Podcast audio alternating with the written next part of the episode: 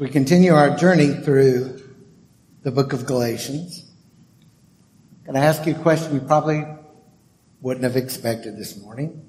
I never do that, do I? Let's take a look. How many of you remember the old television show, the old sitcom, Father Knows Best? Remember that? Yeah, yeah. It ran from 54 to 60.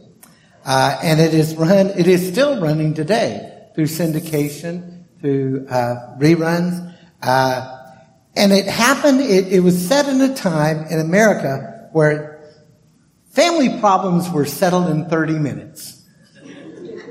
And I loved the show. It was about a, a wise family man, although sometimes he could be silly, Jim Anderson, his common sense wife, Margaret, their children, Betty, Bud, and Kathy. It was a simpler time when it aired in our country, and I love the show. Well, I bring up Father Knows Best because this morning I want to make an observation that Father Abraham knew best. Father Abraham. Uh, okay, I'm going to give you a chance to go back to a simpler time. I will tell you, no motions. But if you know this song, sing it with me. Ready? Father Abraham had many sons. Many sons had Father Abraham. I am one of them, and so are you. So let's just praise the Lord. And I don't do the motions anymore. When you're my age and you have issues with dizziness anyway, you're not going to spin around upstate. What does Father Abraham have to do with us today?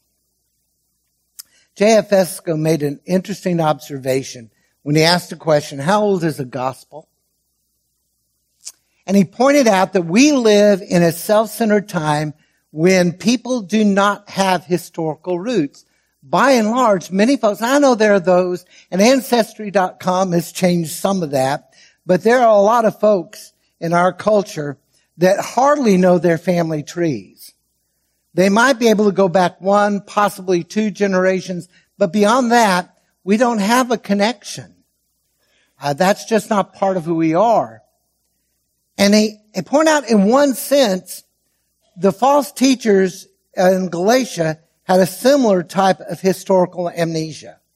Fesko pointed out they believed that the gospel was very recently born. It's not hard to understand why. Jesus' ministry that gave birth, Jesus who was the gospel, it had only been a couple of decades old. And so for them, it's a new start. Well, Paul is going to counter that. Paul makes a, tradi- a transition in our text from, remember a couple of weeks ago when we looked at the idea that he said, these are the things that have happened to you. You were saved. You are saved. Well, he's going to move from that personal experience to something different. He wanted his readers to know that God did not devise a plan A for Israel and a plan B for Gentiles when the first plan didn't work out. And so he brings us to our text and I want us to hear what he had to say. I'm going to ask you to stand as we look at Galatians 3 verses 6 through 9. Would you stand for just a moment? And hear the word of the Lord and truly, both ears, all of your heart, listen. Consider Abraham. He believed God and it was credited to him as righteousness. Understand then those who believe are children of Abraham. The scripture foresaw that God would justify the Gentiles by faith and announce the gospel in advance to Abraham. All nations will be blessed through you. So, those who have faith are blessed along with Abraham, the man of faith. May God bless the reading of his word. You may be seated. I'm bringing up Father Abraham and the artist who did this painting is, is taking a snapshot, as it were, of one moment in Abraham's life when God told him, go out and look at the stars. Paul wrote to the Galatians about the way that Abraham was justified. That's what this text tells us. Now keep in mind, I know this is at the risk of sounding oversimplified, but the basic concept behind the, uh, the word justified is being made right with God. Now I know we could dig much deeper into its forensic meaning in a first century court of law. But today I want us to focus on that simple question. How is one made right with God? And that translates for us, not just Abraham and the Galatians. Our hope to live in God's family, to be right with God, is based solely on God's plan for justification. Now, just what is that plan? Well, for us to understand that, we're going to take a look at our passage and look at several truths that Father Abraham understood. Okay, so we begin. Our first truth. We have a solid example of what it means to be made right with God. When Paul brings up Abraham, he says, I want you to listen. Now it's important. What is he doing here? Why does he bring up Abraham? Simply put, Paul did more than call the Galatians to remember their own experience. Now that he did in Galatians 3, 1 through 5. He reminded them, you heard the gospel, you believed the gospel, and God saved you. Now, why didn't Paul just stop there? After all, he said, you came to know Christ long before the Judaizers showed up saying you've got to be circumcised. You heard what God do- had done. You believed in what God had done, and that was what got you saved. And that statement alone should have been enough. They shouldn't have needed anything else, but Paul knows the human heart really well, and so he's going to do something the fact that he points to Abraham points out that what the Galatians needed was more than just experiential truth, what, or proof of what happened to you. And folks, this is true for us as well. Just a side note. I'm a firm believer in giving your testimony for Christ. I believe in telling people this is what Christ has done for me, but there must be more. After all, the Hindu can say, this is what Krishna has done for me. The Wiccan can say, this is what Gaia has done for me. So Paul is doing something very important. The Judaizers would have pointed to the Hebrew scriptures to prove their point.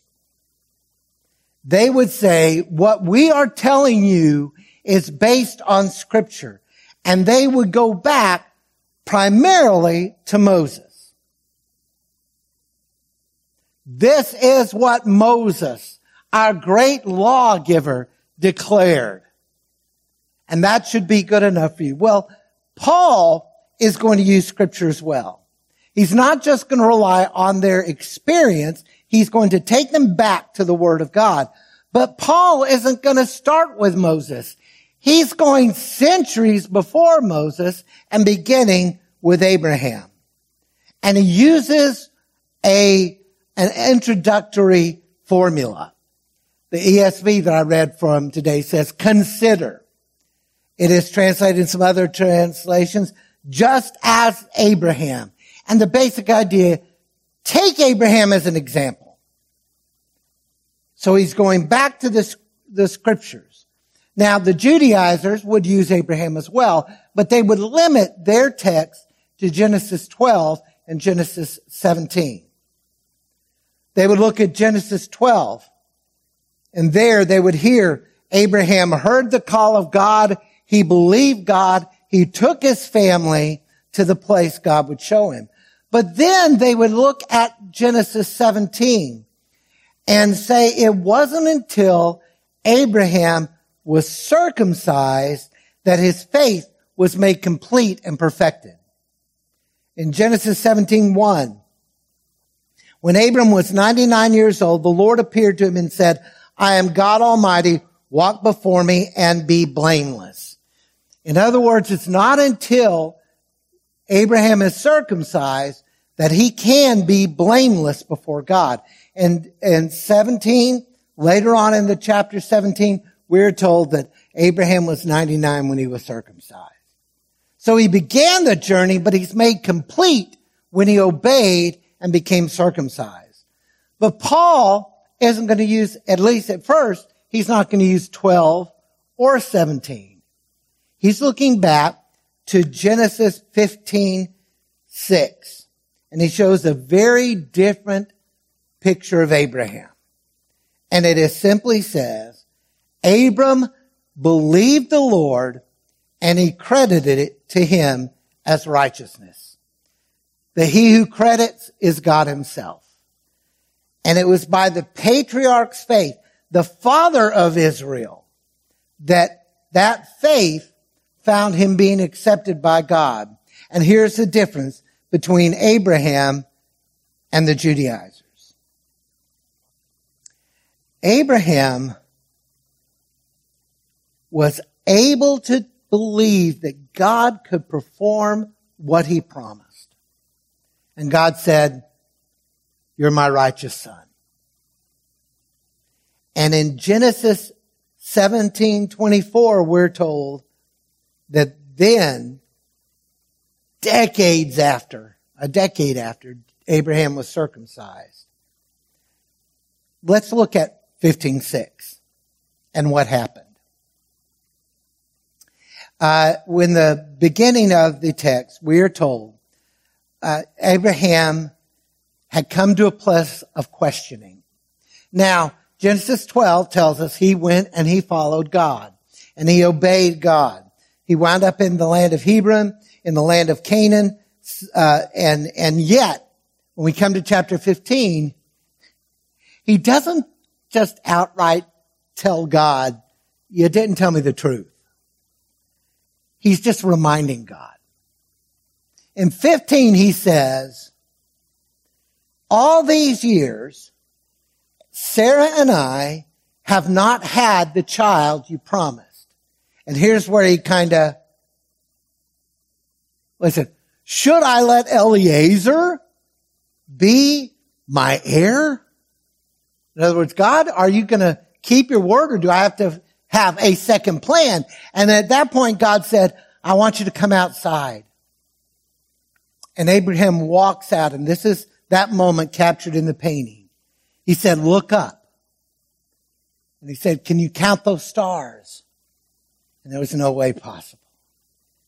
And God said, that is what your seed will be like. That will be your descendants. And it is at that moment when Abraham looked up and saw the stars, we are told Abram believed God and it was credited to him as righteousness. Keep in mind, Abram's 90, Sarah's 80. My mom was 42 when my youngest brother was, when my only brother was born, but the youngest of their children. 18 years after I had been born, the youngest. And everybody's reaction to mom being expectant was the same thing. You're kidding.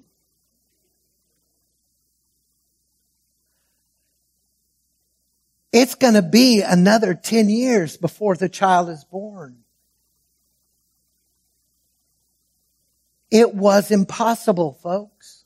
And I know they lived long times, but folks, people that age did not have children. It was impossible, but Abram looks up and he believes.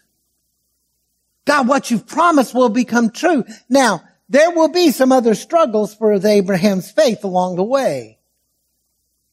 But God said, what looks impossible for a human, I can handle. And Abram believed. Now what does this have to, to do with you and me? When Paul is saying, consider Abraham, that word still comes to us. Consider Abraham. Take Abraham as your example. But folks, the reality for us is God graciously has offered many examples of what it means to be righteous in His Word. How people came to the place of believing God and fulfilled their call. Yes, we have Abram. And, and at that moment in time, he's still just Abram. He's not the father of nations yet. He believes. But let me just go real quickly through a roll call. How about Joseph? Who dreamed dreams he probably should have kept to himself. But he liked telling his brothers, I had another dream. And what do they do? They beat him, they sell him into slavery, and he disappears. But what Joseph understood was expressed when his brothers finally made their way to him and found out who he was. And he expressed his faith. What you meant for evil, God meant for good. So Joseph is thrown in jail after he's already a slave. He's thrown in jail for a crime he didn't commit. And he rises to a height of power in Egypt no one would have expected. Why? Because he believed the promise of God. How about Joshua? And I've mentioned it before. I had a friend who uh, followed a pastor who'd been pastor in that church for 25 years. Uh, the four years I knew Paul, all he was ever hearing was Brother Martin doesn't do it that way. Can you imagine following Moses? So God tells Joshua, don't be afraid. I will not fail you. I will be with you. And Joshua becomes this mighty man of faith and strength and believing God. And then Jeremiah that I have a soft spot for because God called him early. I received my call into ministry at the age of 15. But when Jeremiah, and if you read the book, there are a lot of times he's struggling with faith. But God gave him a promise that he held on to that ultimately saw him through. Joshua, don't, uh, Jeremiah, don't be worried about how old you are. Before you were ever born, I called you. And I had a purpose for you. And we can find person after person who chose to believe God when everything to their credible, rational human minds would say, no, don't do that. They trusted and achieved their call. Why does God do this? Why did he give us Abram? Why do we have that story? Why do we have all these wonderful stories of people of faith? Because God knows us. He knows how easy it is for us to lose hope. he knows that we can be overcome with doubt when adversity shows up, when there are struggles and there are pains and there are wars and rumors of war. He knows our struggle and he knows. I'm pretty certain that I could almost guarantee 100% of the people here today. There are times in our lives when life is not what we expected, we would say with the Galatians, is my faith really enough? Do I really know the Lord? And it's at this point we turn to these examples. In the Word of God, we believe it to be inspired by God. And knowing how God has worked among His people gives us an assurance to hold on to in our own lives. When we find ourselves in battle, when we find ourselves in difficulty, we cannot, we don't only have to look at what we've experienced, we look at this great hall of fame of faith. I encourage you, write down Hebrews 11, and then this week, every day this week, read the 11th chapter of Hebrews. We need it we need the affirmation of scripture to strengthen us. And when we struggle with our own failures and doubt, we can see how God credited Abraham as righteous through his faith. Even though Abraham struggled with that faith, we can see how Joseph was given faith to believe and move on, even though he sometimes would grow as impatient with Israel as Moses did. We can see how Joshua had the courage to move forward. We can see how Jeremiah accomplish his call. God will give us his strength. But part of what we need, surprise. Brother Danny saying, we need the word. One more time, we need to be students of the word to find those examples. But more than example, scripture shows us something even better. Because in our next truth, we have scripture that says the means of justification has always been part of God's plan. And that scripture gives to us the word, its word, its promise. Justification has always been a part of God's plan. Now you need to hold on. Angel pointed out, I'm pretty certain none of us are Hebrew. This plays an important truth for us. It's always been part of God's plan. You see, Paul pointed to the Hebrew scriptures as proof of God's intention to save Gentiles.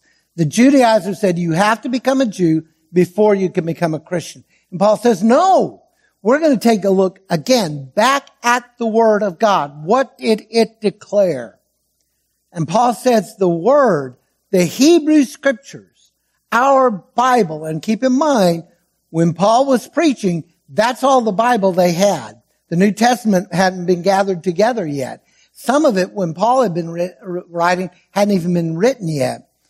And we see this promise in Abraham, the last part of chapter 12, verse 3.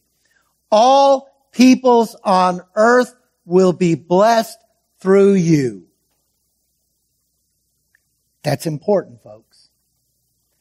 The Judaizers would look at that and say, well, we can answer that. All people will be blessed through you who believe and are circumcised, who are the descendants of, of Abraham. And if you have faith and do the law, you're going to be, it's going to be great. But Paul is saying that's not what this text says at all. Paul said, in this statement, God preached the gospel to Abraham in advance. I like somebody said this is the gospel before the gospel. Now we don't know for sure the dates. Some people date Abraham to 22 BC, the, the 22nd century BC, excuse me. Some say no, he, it was probably the 17th century BC. We don't have a calendar to look it up and people will make their educated guesses. But the reality is, whether it's the 22nd century, or the 17th century, this is thousands of years before Christ was even born to live the perfect life, to die on the cross, to be raised from the dead. And God was telling Abraham, I am going to justify Gentiles the same way I've justified Abraham by faith. Faith was the means that God used to justify Abraham. Faith is the means that God would use to justify the Gentiles. All those, Paul said, who had faith are children of Abraham.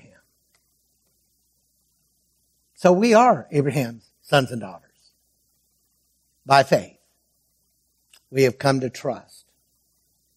And I want you to understand how, how important this is.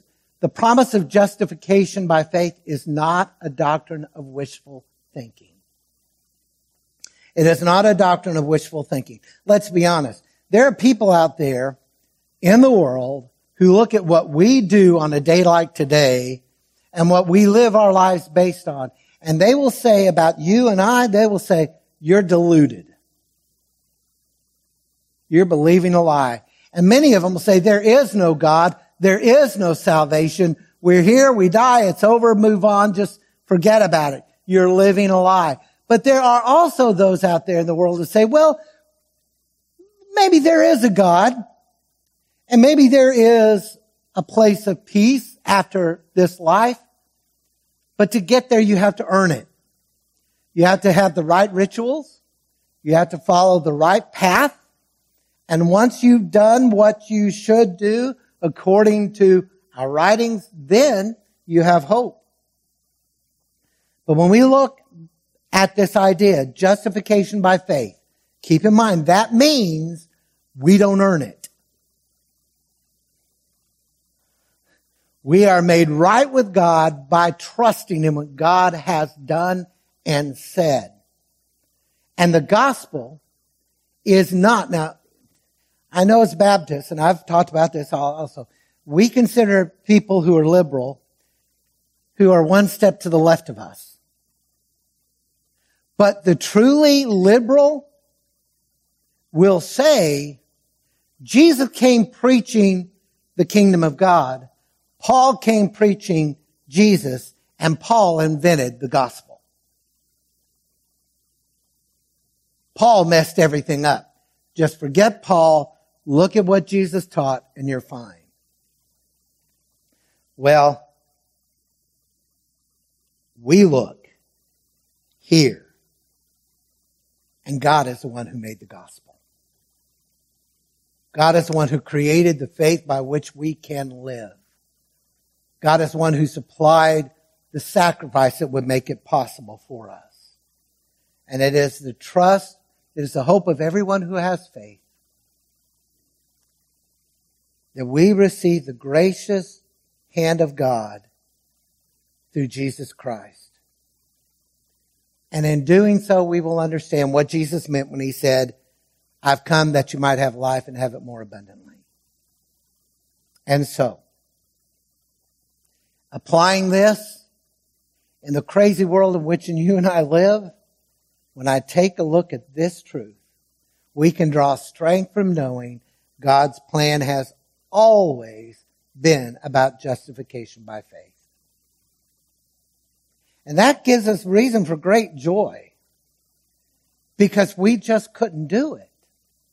We can give it a good shot. We can give it a good try, but then that moment rises when we strike out in anger. That moment rises when we fail to show love. That moment rises when temptation comes and instead of looking for the way to escape, we jump in into the deep water. We can't do it on our own. We have reason for hope. We can't prove it. Now understand me. There is not a mathematical problem I could give that would make everybody say, oh, now I see. I see. Blaise Pascal was a 17th century uh, French philosopher, theologian, and physicist, uh, and a mathematician at it on a truly brilliant brain. In a work that was published after his death, Pensées Thoughts, its collection of, of ideas, Pascal talked about a wager. He said it's a wager that every person on earth must make. And that wager is, does God exist or not. And you don't have a choice. You will, by living, choose to believe God is real or he is not. And he said, so we need to make a good choice. And we look at all of the, the, the things that would call, tell us that God is here and real. And we look at those things that God is not. And basically Pascal said, you need to choose to believe he is. Pascal did. Pascal was a man of faith. And he basically said, it's a wager we can't avoid. Everyone will have to answer this question one way or the other. They may not articulate it. He said, for me, I choose to believe. Now, I don't think we can prove God. I think we can say some things and the, the so-called proofs of God may get, open a door of discussion. But eventually, folks, we have to trust. I can't prove the word, of, uh, the will of God or the, that He's true, but I believe as I take a look at the Scripture and what God has promised and what God has shown us, At the age of eight, I put my faith that God does exist. And he has met me through Christ. And that promise of God clinches it for me. I choose to believe God's promise. And with that choice, I found what it means to be part of the family of God. Now, I'm a very different person than when I was at, at the age of eight. Obviously. But the faith that God instilled in my life and gave me in Christ is the faith that allows me to keep moving forward and trusting. And I can point and say, this has always been God's plan. God never expected anybody to be able to earn their way to Him. The writer of Hebrews says, the blood of bullocks cannot bring salvation in itself. But the sacrifice of the perfect Son made life possible. So, I'm not crossing my fingers, hoping that it all works out. By faith, I live the, through Christ, in Christ. And that brings us to one more promise.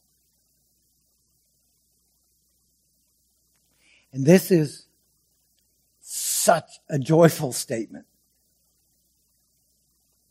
God has shown us what it means to live by faith and trust Him.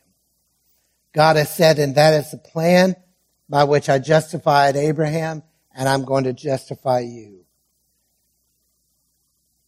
But at the end of it all, our final truth, we have a promise that points to the result of following God's plan. We have a promise. What happens when you trust? What happens when you put your faith in what Christ accomplished on the cross and the empty tomb. What becomes of you? And Paul stated pretty clearly. Paul declared that those who had faith shared in the blessing of Abraham.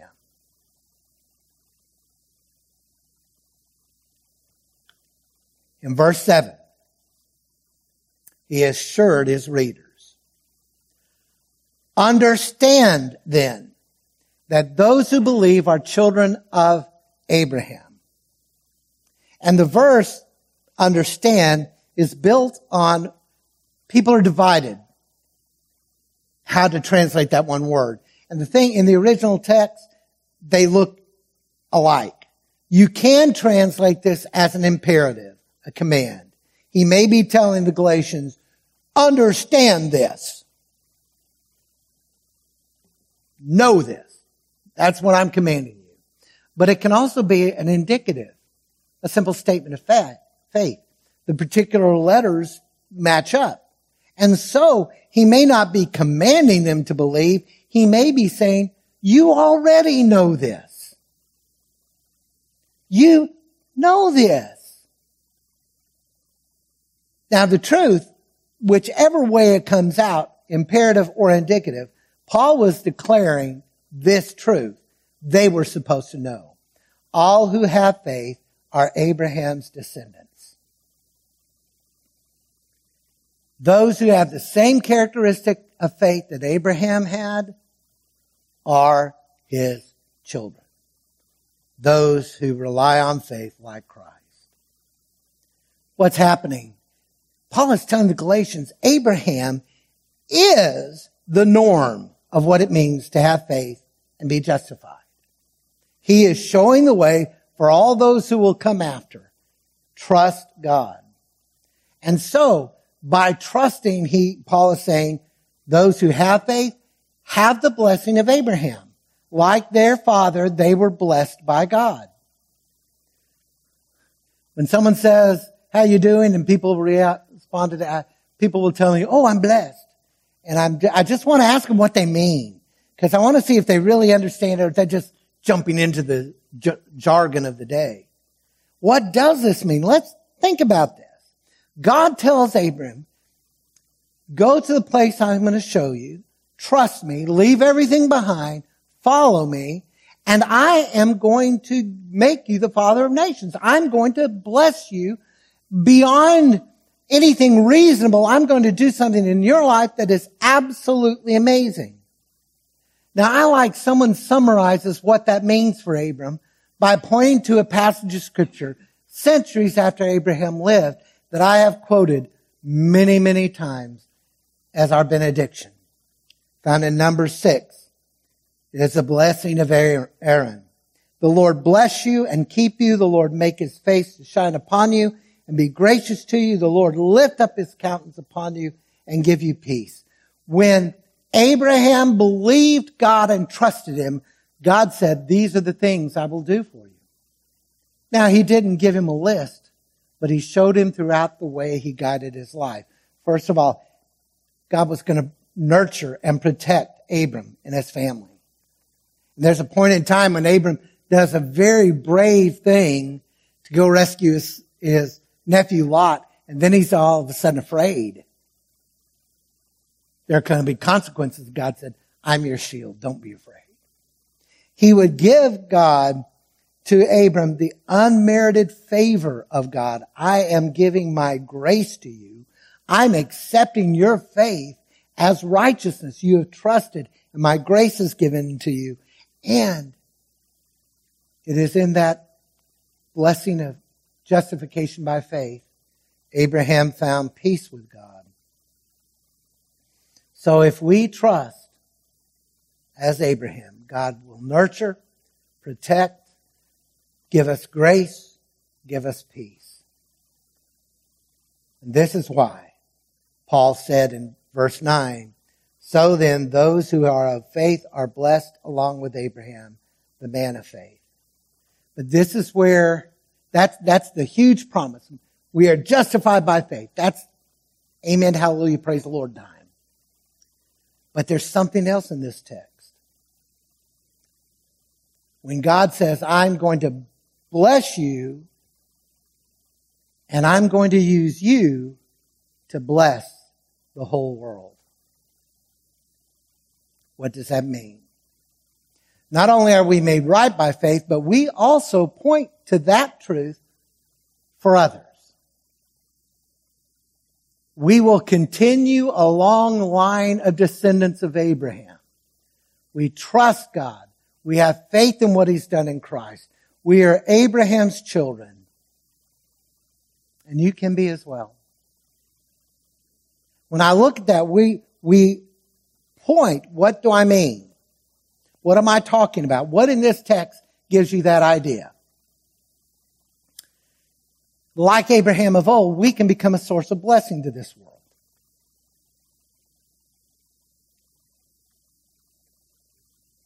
That's the reality. That's the application. Now let's go back to this meaning. God said, I'm going to bless you, Abraham. And then he said, all nations of the world are going to be blessed through you. Israel was always meant to be a blessing to the world, a light to Gentiles. That was God's plan. That was God's purpose. And that was an exclamation point. He's right. God's plan and God's purpose was always, Abraham, I'm not just going to save you and your natural descendants. I am going to use you to bless the entire world. So I believe it is not a stretch to understand that Paul is at least implying. Just as God intended to bless the world through Abraham and his descendants, he intends to bless the world through us. How will it happen? How can God use us to bless the world? We remember what Israel forgot. God took their calling and said, we are called by God, you are not, and they looked down upon the rest of the world, all the while forgetting that God said, I want you to bless the world. We are chosen to shine the light of this message to a world. I believe that this does mean, like Abraham of old, we can become a source of blessing to the world in which we live. We have been blessed by God, and He is calling us to now go out and bless the world. People are hungry and looking for answers.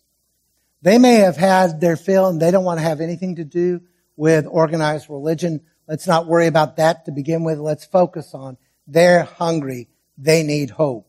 And that hope can be found in Jesus Christ. We have this hope of becoming part of God's family. The hope of being made right with God. And we need to be sharing that. Folks, we need to be giving our lives, sharing our faith, opening our hearts. Do you remember that I have told you in the past, God didn't save you just to get you into heaven? Do you understand that reality? Salvation is not a one-way trip to heaven. Forget everybody else. Throughout the Word of God, we are told you are to bless the world. Jesus said, You will be my witnesses when the Spirit of God has come upon you. We need to be sharing the blessing. I hunted long and hard before I could finally find someone to attribute what I'm going to share with you. Whitney Montgomery. It took a while to find anything other than anonymous author. But I want you to listen. and be prepared to respond to what God is saying. I knelt to pray when day was done and prayed, O Lord, bless everyone. Lift from each saddened heart the pain and let the sick be well again. And then I woke another day and carelessly went on my way. The whole day long I did not try to wipe a tear from any eye. I did not try to share the load of any brother on the road. I did not even go to see the sick man just next door to me. Yet once again, when day was done, I prayed, O Lord, bless everyone. But as I prayed into my ear, there came a voice that whispered clear. Pause now, my son, before you pray. Whom have you tried to bless today? God's sweetest blessing always go by hands that serve him here below. And then I hid my face and cried, Forgive me, God. I have not tried. But let me live another day, and I will live the way I pray. God is calling us to make a difference. Not just in this church, but in this world. And when we need it and we're struggling, we can look at Abram and see the promise. It's not what we have accomplished that gets us saved. It is the grace of God made real by faith, justified by faith. When we come to understand that, then we come to truly gather what God is wanting to say to us. And we can look and see this has always been God's plan, and it's still the way He touches lives today. And when I understand that and I yield myself to that, then I can become a blessing to a world. Today, most of us in this building have professed faith We have opened our hearts to what he did on Calvary and in the empty tomb, and God came into our lives, justified us, made us whole.